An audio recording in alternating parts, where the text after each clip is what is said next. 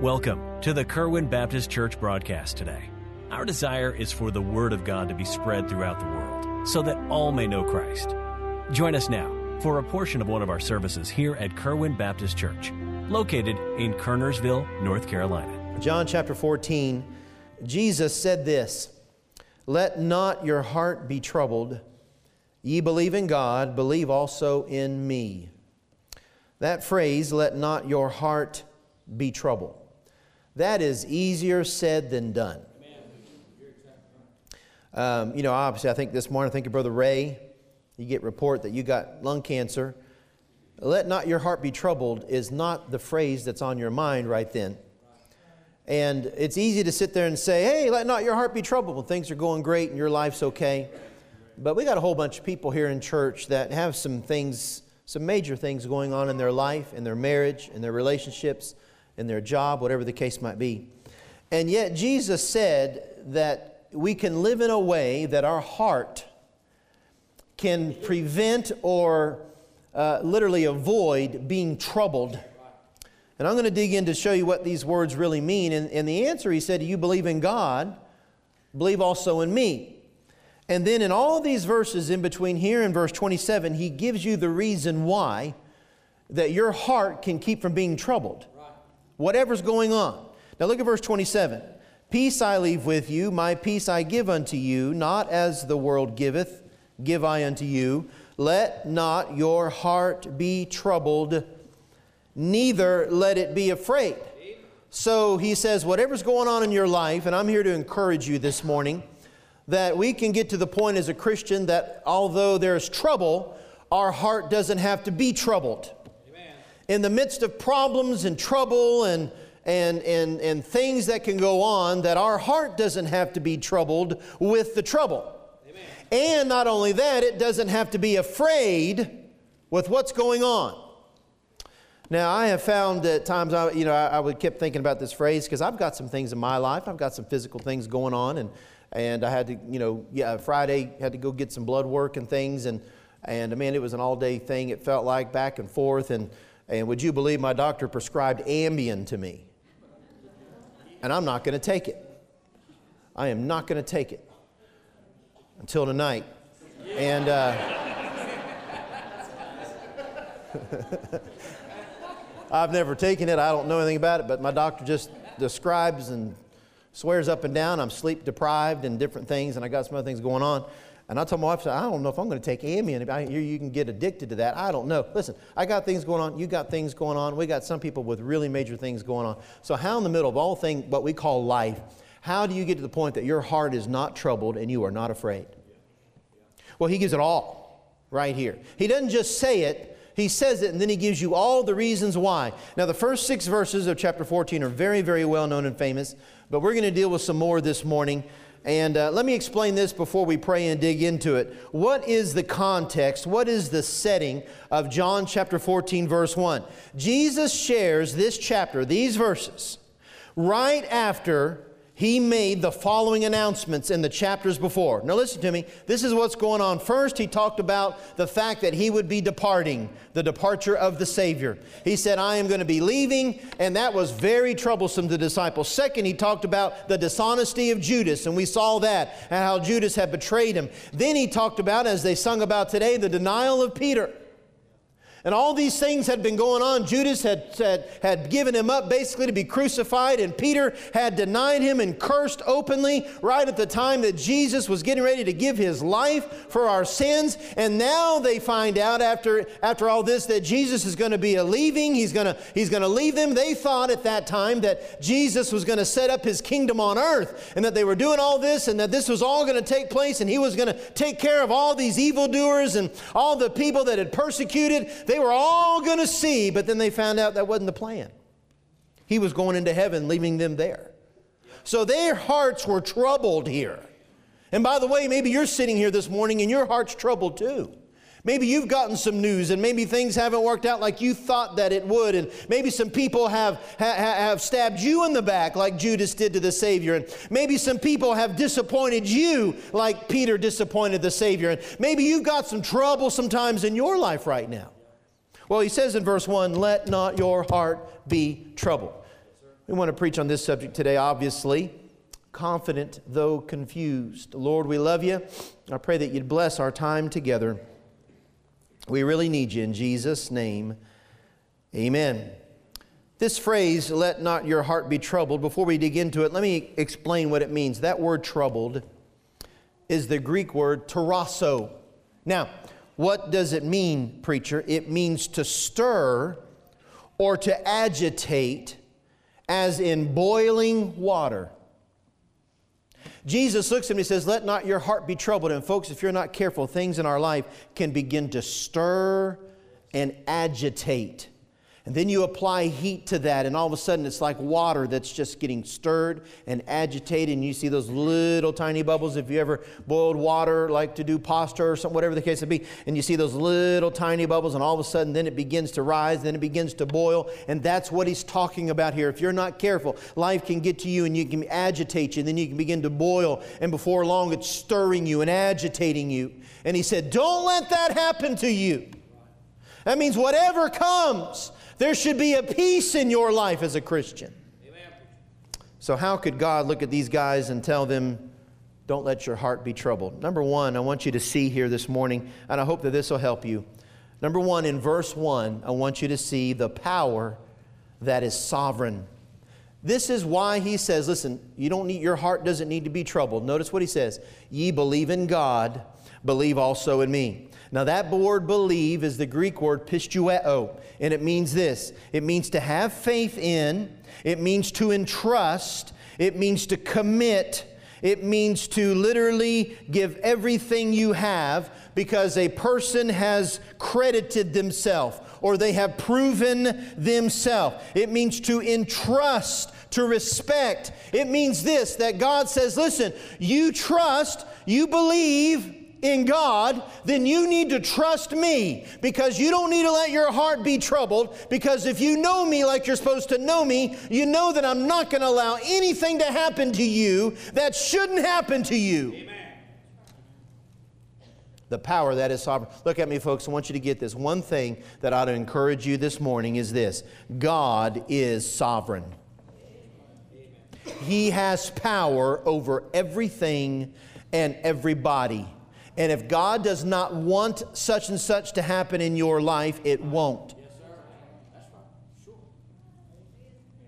Listen to me. God is sovereign. You believe in God, Christ said, believe also in me. Let me tell you something. Don't be troubled because I'm leaving. Don't be troubled because of all these things that have happened. Don't, don't be troubled by what you see right now. You believe in God, you believe in me. Trust me. Amen.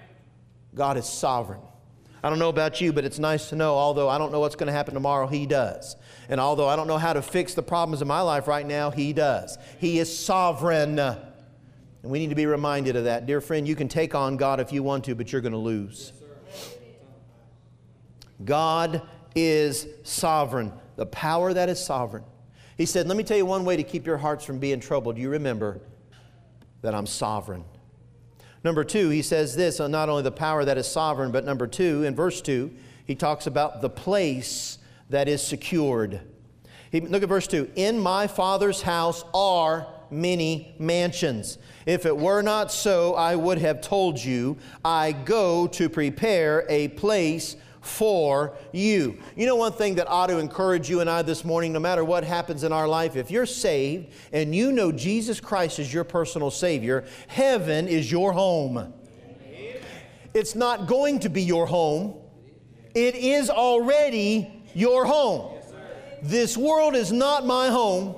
I'm just passing through. Do you realize you all, if you've been saved, you already have residence in heaven? You already have, listen, a real, particular place that you're going to live for an eternity. It's either been prepared or is being prepared right now. Can you believe that? Our minds, we just think in heaven is this. No, it's, it's really there right now. You have a place. And that ought to encourage you. Notice verse 2. Number one, we see it's a promised place. He says, In my house are many mansions. If it were not so, I would have told you. It's promised. Second, it's prepared. He said, I go to prepare a place for you. So it's a promised place. It's a prepared place. Third, it's a personal place. It's for you, verse 2 says. I'm going to be honest with you. Look at me. Worst scenario, you die. Best scenario for you, you die. Now, I didn't really fully understand that, and I probably still don't. I'm not faced with things. I might, I might soon. Who knows? Who knows what any of our future holds? But, uh, but having now watched a loved one, a mom, go through this, different things, I realize that when you get to that point in this old life with all its aches and its pains and its sickness and all these things, look at me. I'm going to tell you something. You get to the point that you realize heaven is looking better every day. And, dear friend, the worst that Satan could possibly do to you is to hurt the body, but he cannot touch your soul. There is a place that is secured in your life.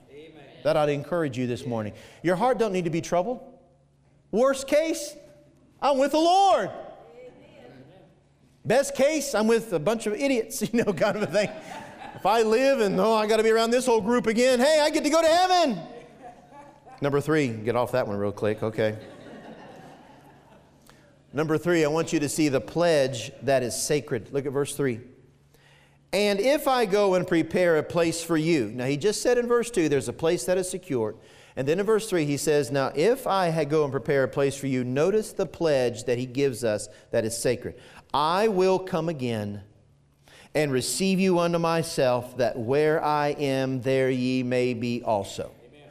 You know what ought to encourage you? Look at me. It's not just that He's prepared a place, but what ought to encourage you is that He is coming back. Amen. He pledges three things here. Notice this. Number one, He pledges to come back for us, Amen. He will not leave us stranded. Number two, He pledges that when He does, we are guaranteed to be accepted. He said, I will receive you unto myself. That means this it's not based on what you accomplish. It's not by the time I come back, did you earn such and such, and did you do such and such. If you have put your faith and trust in Jesus Christ, He's preparing a place for you, and He's going to come back for you. And when He does, you are guaranteed acceptance. Amen. Number three. He pledges that we will be going with him and will always be with him from then on. He says, Where I am, there ye may be also. So think about this. He's preparing a place. That ought to encourage you. What ought to also encourage you is that he has made a pledge to us that he's going to come back. And when he comes back, we're guaranteed acceptance if we've been saved by the grace of God. And not only that, He is going to receive us to Himself, and from then on, we are going to be where He is. Amen. Number three, number four, excuse me. I want you to see the path that is simple. Now we're getting to the nitty gritty. How can you let your heart not be troubled through this stuff, through life, through all the things you face? Notice, if you would, verse 6. And I'm going to read these couple verses because I think it's great for you. Verse 3, he says, I go and prepare a place for you. Look at verse 4. And whither I go, ye know, and the way ye know. Look at verse 5. Thomas saith unto him, Lord, we know not whither thou goest, and how can we know the way? Now, it's just a simple question, and, and, and it's an understandable question. Now, Jesus has just unloaded the Brinks truck on them that I'm going to be leaving, you're going to be here by yourself, and all these things have happened. And all of a sudden, Thomas says, Well, then, if you're leaving, how can we know the way? And, and how do we know what we're supposed to do? Notice in verse 6, look, look what Jesus says. Jesus saith unto him, I am the way, the truth, and the life. No man cometh unto the Father but by me. Now, we always obviously use this on salvation. I am the way. He is the only way to heaven. He's the only way to salvation. That is absolutely true. But I want you to understand something. That word way, and this is where I learned a little bit. In verse 6, that word way is the Greek word hodos. And it means this it means a road, it means a route, it means the mode and the means for the journey. So the way is not just how I'm supposed to go. When Jesus said, I'm the way, it means this I'm not just going to show you how to go, I'm going to take care of you while you travel. I am not just going to tell you the route, I'm going to take care of you while you're traveling the route. I'm going to open the doors as you are traveling. I'm going to make a way where there needs to be a way. I'll part the waters of the Red Sea. I'll move mountains, whatever I have to do, because I'm the way. When things happen in your life and you're confused, you don't know what to do, let me tell you something. Jesus is not just the way to salvation, He's the way after salvation. He is not just the way to be saved, He's the way to live after you're saved. He is the way. He, that's how you travel. He is the truth, it's what you believe. He is the life, it's how you live. He's everything. Let me tell you something, you don't have to understand what's going on tomorrow. Why? Because He's the way. You are not the way. You say, well, I mean, you know, I got this decision to make within a couple weeks and I don't really know what I'm supposed to do and I'm just struggling over this thing. Don't struggle. He's the way. It's simple. The path is simple. Don't get confused. Don't get troubled. Don't let things begin to stir and agitate and, and take the joy out of your life. You don't have to know the way. Why? Because you know the truth. He's the way, He's the truth. He is literally the life. I want you to notice number five, and I'm going through these quickly this morning. Verse 13 and 14, he gives us our next reason why our hearts should not be troubled. He talks about the prayer that is sure. Now, this is where it really gets applicable to our lives. When you don't know what to do, the path is simple. He's the way, the truth, and the life. But notice this in verse 13 And whatsoever ye shall ask in my name, that will I do, that the Father may be glorified in the Son. If ye ask anything in my name, I will do it. Now, that ought to encourage you Amen. when you see that God has made some promises to you about your prayer life. Now, let's dig in. Number one, I want you to see the scope of what he said. He said, Whatsoever ye shall ask in my name. Whatsoever.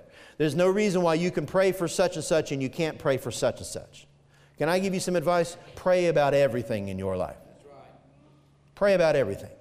He said, whatsoever. Notice, second, the secret. He said, in my name. Whatsoever ye shall ask in my name. People say, why is it such a big deal? Because we, you know, we go to all this law and we have rallies about being able to pray in Jesus' name. Oh, because it makes all the difference in the world. Yes, Amen.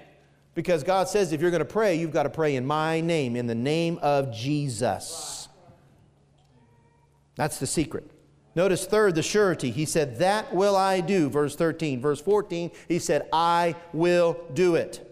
So we've seen the scope, the secret, the surety. So he, you say, All right, preacher, I don't know what to do when I have trouble come into my life, and I know I can go to God and I can get answers to my prayer. Well, notice the significance. The last thing he said in verse 13, that the Father may be glorified in the Son. Look at me it is sure that you're going to get what you pray for if what you're praying for will bring glory to the Father. If what you're praying for will not bring glory to the Father, then the Son won't do it. Does that make sense? Everybody says, hey, no, here's the secret to getting what you want. No, no, no, no, no, no. The Bible says that you can get what glorifies the Father. That's the whole point of prayer. And, dear friend, I'm here to tell you when you have trouble going on in your life, what ought to be important for you anyway is that God gets the glory. What ought to be important to you anyway is that whatever God wants to happen, happens. And so you've got, a, you've got something that ought to encourage you today. I can go and I can get down on my knees in the midst of all this trouble, in the midst of a bad health report, whatever the case might be, and I can get down and say, God, I want, I want you to be glorified. Yes, and I am praying for your will. You know what's best. God, you do it. I want you to notice number six the promise of the Spirit. This is exactly what they were singing about today. Look, if you would, at verse 16. Now remember, this is all about Jesus saying, Don't let your heart be troubled. Let not your heart be troubled. Here's why. Here's why. Here's why. Look at verse, look at verse 16. And I will pray the Father, and he shall give you another comforter that he may abide with you forever. Remember, Jesus just said, I'm leaving. But the Father's going to give you the comforter. Look at verse 17. Even the Spirit of truth, whom the world cannot receive, because it seeth him not, neither knoweth him, because ye know him, for he dwelleth with you and shall be in you. That means when we're saved, the Holy Spirit's in us. Why? Because Jesus said that's what was going to happen. Now look at verse 18. I will not leave you comfortless, I will come to you. Now look at me how can Jesus say, I will not leave you comfortless, but he's in heaven? Well, how, how, can he, how can he honor that promise? Because he gave us the Holy Spirit. The Holy Spirit is God. Jesus is God. God the Father is God. And Jesus said, I'm going to heaven, but I'm not going to leave you comfortless. I will be with you yes, through the person of the Holy Spirit. Amen. You know why, you know why your heart shouldn't be troubled? Look at me, because you're not alone. You're not going through this by yourself. It's not as if you got nobody that can help you through whatever you're going through. You literally have God living in your life. He is all powerful. That should encourage you. I don't know what's happening in your life today, but I'm going to be honest with you, it doesn't even really matter. Greater is He that is in me than He that is in the world. Now, notice this. I want you to think, look at this as the whole promise of the Holy Spirit. Look down at verse 25, and I'm going to apply this to you. Look at verse 25. These things have I spoken unto you, being yet present with you. In other words, Jesus said, I've just told you that the Holy Spirit's coming, although I'm still with you. Look at verse 26. But the Comforter, which is the Holy Ghost, whom the Father will send in my name, he shall teach you all things, and bring all things to your remembrance, whatsoever I have said unto you. So now let's take these verses and what has he promised us about the Holy Spirit? Number one, I want you to see his person. Look at verse 17. He said, another comforter, which means that the person of the Holy Spirit is that he is part of the Trinity. He is not the only comforter, he's another comforter. Amen. Notice this also, he is in the next verse, the Spirit of truth. That's his person. Who is the Holy Spirit? He is God and he is truth. And that means when you go against the truth, the Holy Spirit's going to let you know in your life. That means when you hear something that's not true, the Holy Spirit's going to put something inside of you that says, that doesn't sound right. And there's a whole bunch out there today that doesn't sound right. And people are flocking to it. Why are so many people going to it, preacher? Well, because sometimes the Holy Spirit doesn't even live inside of them. The Bible said it was going to happen in the latter days. Now, notice that's his person. Number two, what's his purpose? Look at his purpose. Look at verse 16. Number one, his purpose is to comfort. He says, another comforter. He is there to comfort us. The Holy, you know what? I'd encourage you, look at me. Let not your heart be troubled. You have living inside of you as a Christian what you need to get comfort for whatever you're going through. His purpose, his very purpose is to comfort you. Notice, second, his purpose is to teach. Look at verse 26. He shall teach you in all things, the Holy Spirit. That means this you get in God's Word, and the Holy Spirit will teach you, and He'll show you truth. Why? Because He is the Spirit of truth. He's there to comfort, He's there to teach. Notice also verse 26, He's there to remind. Remind, preacher. What you, I've, I've heard the Spirit comforts and He teaches. What do you mean remind? Look, if you would, at verse 26. He said, He'll teach you all things and bring all things to your remembrance. What? Whatsoever I have said unto you. The Holy Spirit in your life reminds you what Jesus promised you. Amen. You don't have to be troubled because the very Holy Spirit living inside of your life, if you're saved, is yelling at you. God will take care of it. God is sovereign. Trust Him. Why do I feel like I'm preaching to a brick wall today? Third, I want you to see this about the Holy Spirit, verse 16. I want you to see not only His person, His purpose, but look at His permanence. Look at verse 16, the end. It says that He may abide with you when? Amen. Everybody now. Forever. Verse 6, forever. Do you realize? Look, what, what, what, Holy Spirit's not just here with us while we're here on earth, He's with us forever. What a gift. I, I, I, bought my boys a whole bunch of things for Christmas. I think there might be one video game that they still play the only thing left from Christmas. Everything else is broken or boring. When Jesus gave us the gift. Now, think about this whatever Jesus does, it's always forever. When he breathed the breath of life into man, man became a living soul. He will live forever. When Jesus gives a gift, it lasts forever. He gave us the Holy Spirit. He will be with us forever. Now, now, notice last. Now, I want you to get this his prerequisite. Look at verse 17. Notice what it says Whom the world cannot receive because it seeth him not. Look at me. This is what he said. He said, I don't want your hearts to be troubled. I'm going to give you the comforter. I'm going to give you the Holy Spirit. He's going to teach you. He's going to remind you. He's going to comfort you. But there is a prerequisite. You've got to be a Christian. You've got to be saved. Amen, preacher. Because the world can't have him. He's only for the saved. The world cannot receive him. Now, wow. What does all this mean? Look at verse 27, and I'll let you go this morning.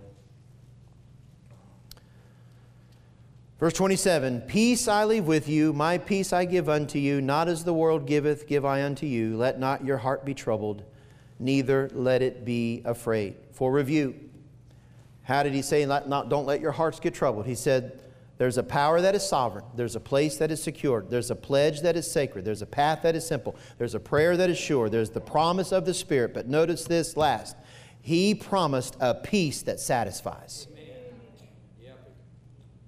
It means in the middle of whatever you've got going, He promised you peace. Now, notice the verse. First, we see it's a divine peace.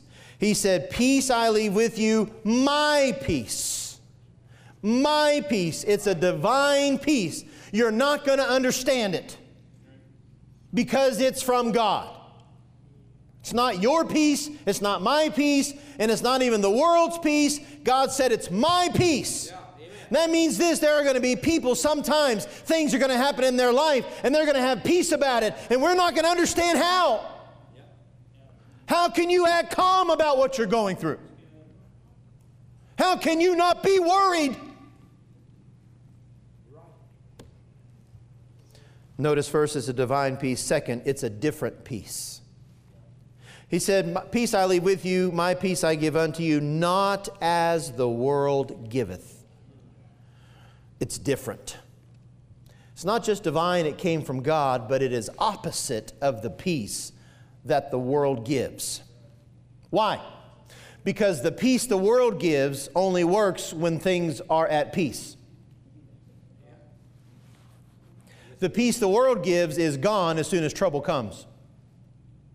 Have you ever talked to somebody and thought, you know, I don't know how, if you're not saved, if you're not a Christian, how do you go through the loss or the death of a loved one? Have you ever thought about that? I thought that when my mom died, and the peace that passes understanding, and all these things, you say, what do people do that don't know the Lord? Well, I'll tell you what they do. They try their best to experience the peace of the world. That's why so many times at a time like this, people do the weirdest things when their loved one dies. Why? Because they're trying to find peace. They'll say such and such, all of a sudden they'll uproot and do such and such. Why? Because they're trying to do things to find peace.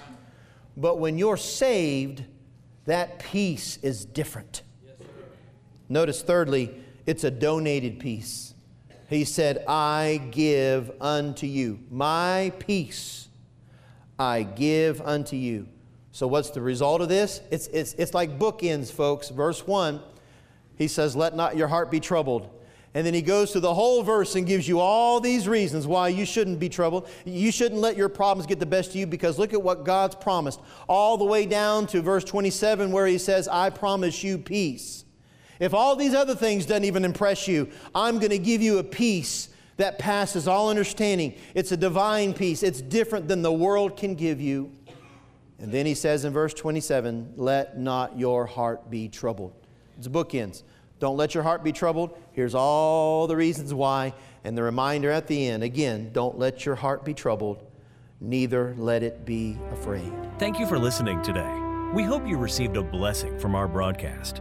The Kerwin Baptist Church is located at 4520 Old Hollow Road in Kernersville, North Carolina. You may also contact us by phone at 336 993 5192 or via the web at kerwinbaptistchurch.com. Enjoy our services live and all our media on our website and church app. Thank you for listening to the Kerwin broadcast today. God bless you.